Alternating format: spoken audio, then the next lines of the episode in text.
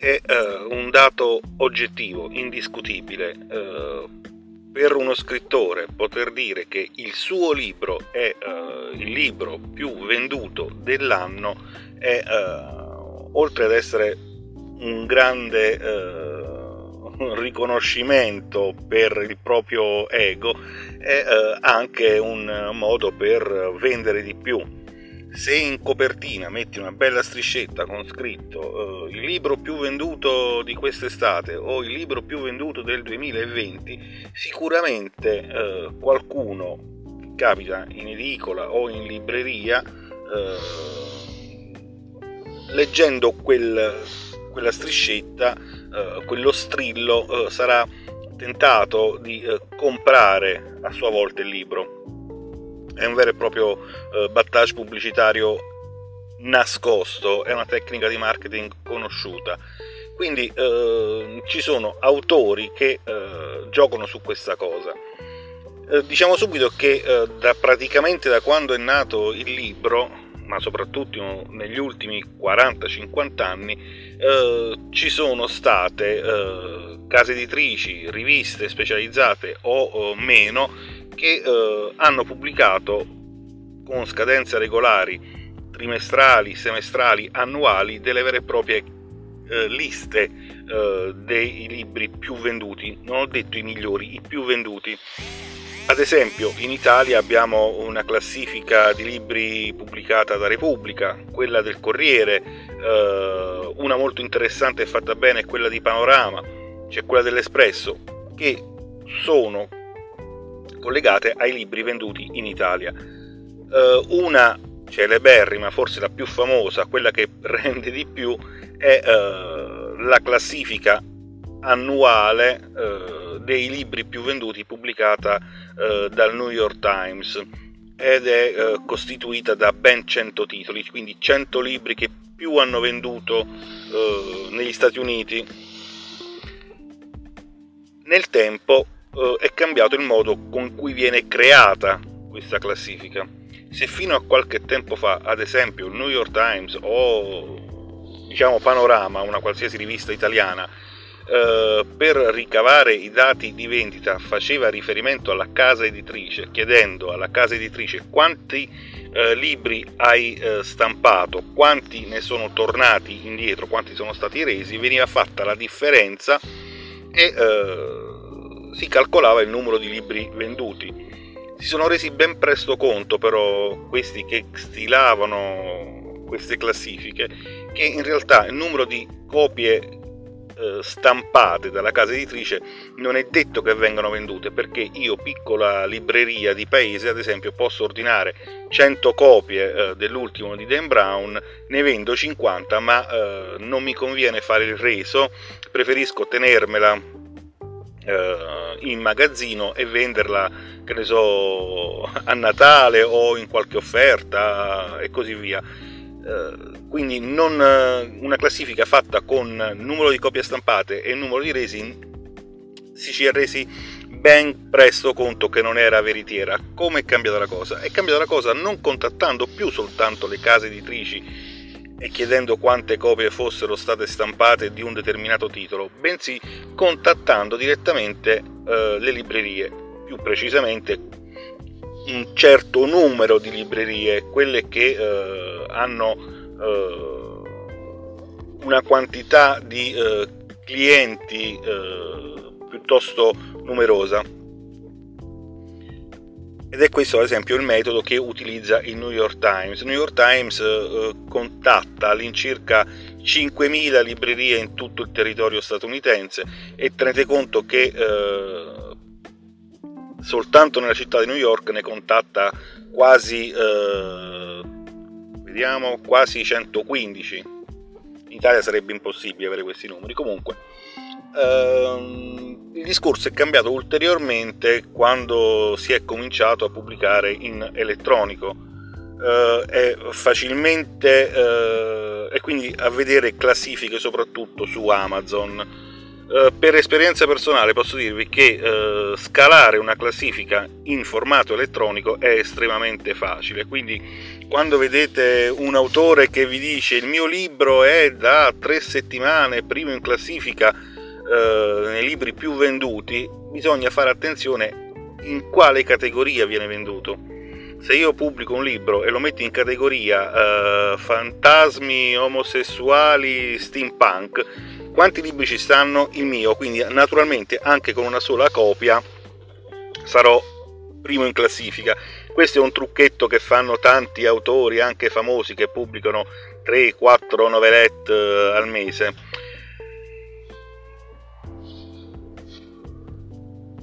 Quindi eh, quello che conta veramente, che può fare il successo di un libro, di un'opera, eh, e quindi attirare anche attenzione, eh, in particolar modo a livello mondiale è la graduatoria che stila ogni eh, sei mesi il New York Times, oltre a quella che pubblica subito poco prima di Natale. In quella graduatoria vengono eh, inseriti i top 100 libri venduti nel territorio statunitense eh, in tutto quanto l'anno, quindi dal primo di gennaio ad esempio 2020 fino al praticamente eh, 23 di dicembre, poi devono uscire con, eh, a Natale, escono con la classifica definitiva o poco prima di Natale per aumentare ulteriormente le vendite. Caratteristica del graduatoria del New York Times è che vengono, vi ho detto, con trattate esclusivamente librerie, quindi c'è veramente il dato eh, effettivo, materiale delle copie vendute e devono essere certificate, cioè la libreria che viene contattata, a differenza da quelle eh, contattate da Nielsen, devono dimostrare di aver venduto effettivamente tot copie di un libro, ma soprattutto viene fatta questa classifica esclusivamente con le copie cartacee, proprio perché con l'elettronico si può giocare molto, diciamo così. E eh, fino a qualche tempo fa si pensava che era praticamente impossibile barare su, uh, su questa cosa, sul posizionamento in graduatoria. In realtà uh, è stato fatto uh, in maniera semplice, veloce, immediata e altrettanto però in maniera semplice, veloce e immediata è stata smascherata la cosa.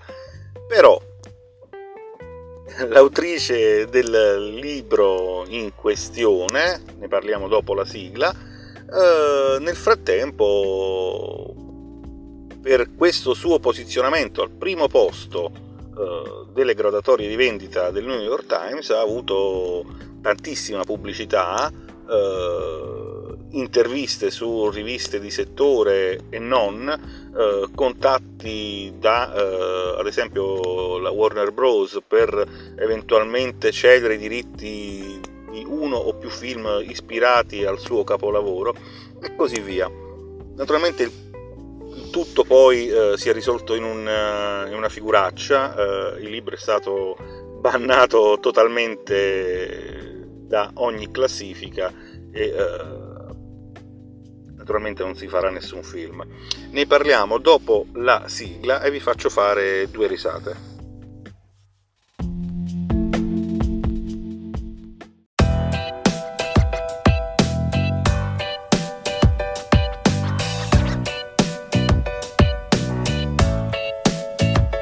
Un punto fermo. Podcast di libri, cinema e curiosità. Benvenuti a questa nuova puntata e buon ascolto.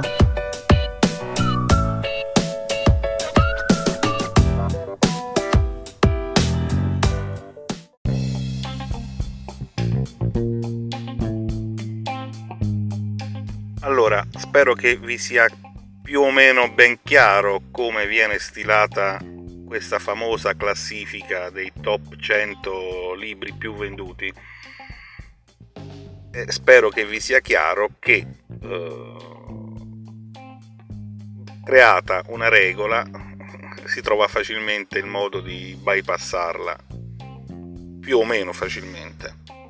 E eh, è proprio il caso di eh, libro che vedete in, uh, in copertina. Uh, il titolo del libro è Handbook for Mortals, uh, il genere con cui venne classificato all'epoca, parliamo di un paio d'anni fa, è Young Adult, cioè un libro di genere mm, fantasy o con tematiche fantasy eh, scritto per adolescenti, cosa che non vieta naturalmente a un adulto di leggerlo con un gusto. L'autrice era eh, tale Lani Sarem, che nella sua biografia si presentava come scrittrice, eh, regista, attrice, cantante, produttrice musicale, eccetera, eccetera, eccetera.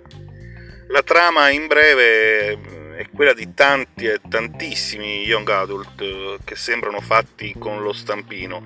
Naturalmente c'è una teenager appena sedicenne, eh, discendente ovviamente da una famiglia con i superpoteri, eh, in particolar modo eh, in questo caso si trattava di eh, una famiglia che leggeva il presente, il passato e il futuro con i tarocchi, le carte, eh, che si trasferisce dal suo paesetto sperduto in culo alla luna fino nella grande city di Las Vegas. Uh, qui verrà a contatto con una realtà alternativa a quella che viviamo tutti, uh, in cui ci sono maghi e indovini veri. Naturalmente si troverà ad essere l'ultima erede di non so che cosa, conoscerà un bel tenebroso di cui poi andrà a innamorarsi e se lo porta pure a letto eh, conoscerà un super cattivo che dapprima uh, la tratta come la figliol prodiga. Uh, la trama è quella solita, piuttosto banalotta, eccetera, eccetera.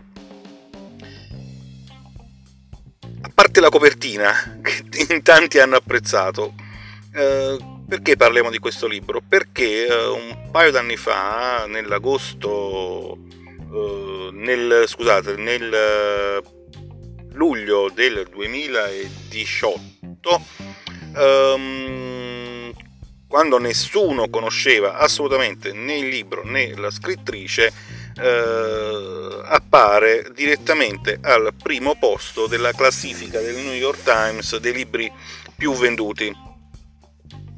Uh, ripeto, nessuno però uh, ne aveva mai sentito parlare, uh, né tra gli addetti uh, ai lavori né tra altri scrittori del genere e nemmeno tra i fan. Ehm, soprattutto non era mai stata eh, vista alcuna promozione eh, su stampa, riviste di settore, nemmeno sui social network. Addirittura la casa editrice che pubblicava questo libro era eh, stata fondata 15 giorni prima della pubblicazione stessa del libro. Eh, in realtà non era nemmeno una casa editrice, ma era un blog, guarda caso tenuto sempre dalla, dall'autrice, Lani Sarem. Eh, curiosità, su Amazon il libro era presente, ma non si poteva ordinare. Eh, presente esclusivamente o, e ovviamente in, in edizione cartacea. Eh, non c'erano praticamente oltre la, la trama altre note, eh, se non che eh, era già sold out su Amazon, nel momento stesso che è arrivato era già sold out. Eh, altro grande sito che si occupa di libri, poco utilizzato in Italia, Goodreads, aveva decine di recensioni positive, eh, praticamente tutte con eh, il massimo dei voti, con soltanto una piccola caratteristica, eh, alcune erano identiche tra di loro, eh, quindi doppiate o addirittura triplicate, però pubblicate da eh, nomi diversi. La domanda è come è possibile che un libro praticamente sconosciuto, e sconosciuta è anche l'autrice, entra in classifica eh, in una classifica prestigiosa come quella del New York Times, forse lo, eh, non l'ho specificato, e eh, così di botto eh, riuscisse a togliere il primato a un capolavoro come The Hate You Give di Angie Thomas, che questo sì racconta la storia di una ragazza nera eh, che assiste all'omicidio di un'amica da parte di un poliziotto e questo sì in classifica da 25 settimane con centinaia di migliaia di copie vendute e eh, un film in, eh, in arrivo. Eh, New York Times eh, non sa rispondere, eh, ha stilato la classifica come suo solito contattando le librerie del paese più fornite, più ricche di compratori. Però c'è stato qualcuno che ha cominciato a interessarsi praticamente dal giorno dopo a questo capolavoro.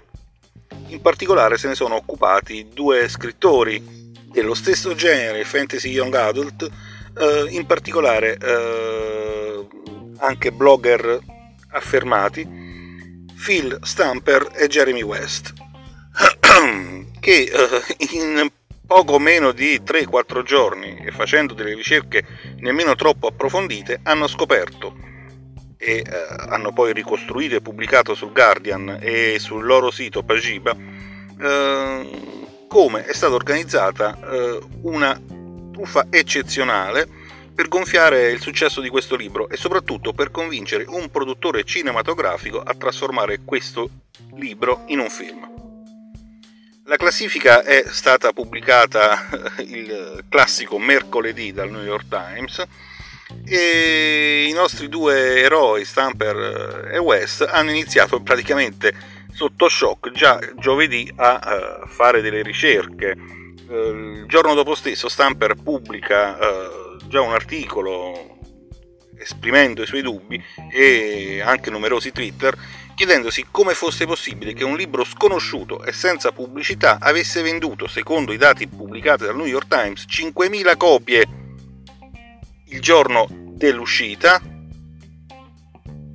e ulteriore 18.000 copie durante il weekend. Praticamente ha venduto 23.000 e, rotti libri questa autrice in meno di tre giorni. È veramente o sei il nuovo Stephen King o sei Mazinga. Eh, ripeto, la prestigiosa classifica del New York Times viene stilata, viene realizzata comparando i dati di vendita forniti da migliaia di librerie librerie di fiducia che hanno certi numeri in tutto il territorio statunitense e eh, queste librerie vengono consultate, non dico quotidianamente, ma almeno una volta a settimana. Dov'è il trucco? Il trucco è che basta gonfiare i dati di queste librerie per influenzare la classifica. Stamper, che eh, è un giornalista, oltre ad essere uno scrittore e un blogger, eh, contatta 5 librai di questi che eh, forniscono i dati e guarda caso tutti avevano avuto un grosso preordine di Handbook for Mortals. La curiosità è che prima di fare il preordine, perché il libro non c'era in stampa, non era stato stampato, quindi potevano soltanto effettuare un preordine, eh, quindi non pagavano niente gli, i compratori, eh, tutti i compratori avevano chiesto se la libreria in questione facesse parte della cerchia consultata dal New York Times. Ispirato a questo articolo di Stamper, eh, il Publishers Weekly, che è un settimanale specializzato sul mondo dell'editoria, verificò che, eh, ad esempio, una singola persona aveva ordinato nella stessa libreria, o aveva preordinato nella stessa libreria ben 87 copie eh, del, di questo libro, proprio a Las Vegas eh, e sempre dopo che eh, aveva scoperto che era una di quelle contattate dal giornale. Soprattutto eh, si era notato che diversi di questi compratori eh, specificavano che compravano il libro perché prossimamente ci sarebbe stato un grande evento, o meglio ancora, il lancio di un film ispirato a quel libro. I librai non ne sapevano niente, però vendono copie o perlomeno mettono in preordine copie, falsando in questo modo la classifica. Altro giornalista del Pagiba, eh, Donaldson, Kaylee Donaldson, eh, immediatamente scrisse al New York Times avvisando che qualcuno, chiunque sia, sta cercando di usare l'etichetta al numero uno della classifica del New York Times semplicemente come un trampolino di lancio per stilare un accordo truffaldino con eh, uno studio cinematografico. E infatti, qualche giorno dopo, l'Hollywood Reporter, rivista specializzata sulle produzioni cinematografiche, scrive proprio che c'è un accordo tra la piattaforma Geek Nation, che è quella che ha pubblicato eh, che si occupa di produrre film e telefilm eh, di genere fantasy, collegata alla Warner, e questa casa editrice che aveva pubblicato questo fantomatico libro per trarre appunto dal libro non un film, ma ben una serie, perché poi ci sarebbero stati eventuali seguiti. Addirittura su IMDB, eh, il database delle produzioni cinematografiche eh, di tutto il mondo, era già apparsa una pagina sul film. E guardate caso, l'autrice del libro, la Sarem, oltre a ripetere la sua biografia eh, dicendo di essere attrice e manager musicale, appare nel, su IMDB proprio come eh, la protagonista. Viene indicata appunto come colei che avrebbe interpretato il personaggio principale, quindi aggiungiamo acqua sul bagnato. In realtà è stato tutto un trucco della casa editrice o dell'autrice, che alla fine sono la stessa cosa, eh, di aver progettato questo piano per gonfiare i dati di vendita, quindi far entrare il libro in classifica e riuscire eh, a venderne i diritti cinematografici. Un bel trucco per un libro che vale veramente poco. Eh, per fortuna il New York Times si è cominciato a sbattere la testa vicino al muro, cazziando i vari redattori e modificando immediatamente la classifica eliminando Handbook for Mortals da tutte le graduatorie possibili e immaginabili, dopo aver scoperto quelle che definirono incongruenze nei dati riportati. Bon, eh, chiudiamo qui la puntata, speriamo che vi siate fatti due risate, quindi diffidate da chi dice di essere il più venduto degli italiani.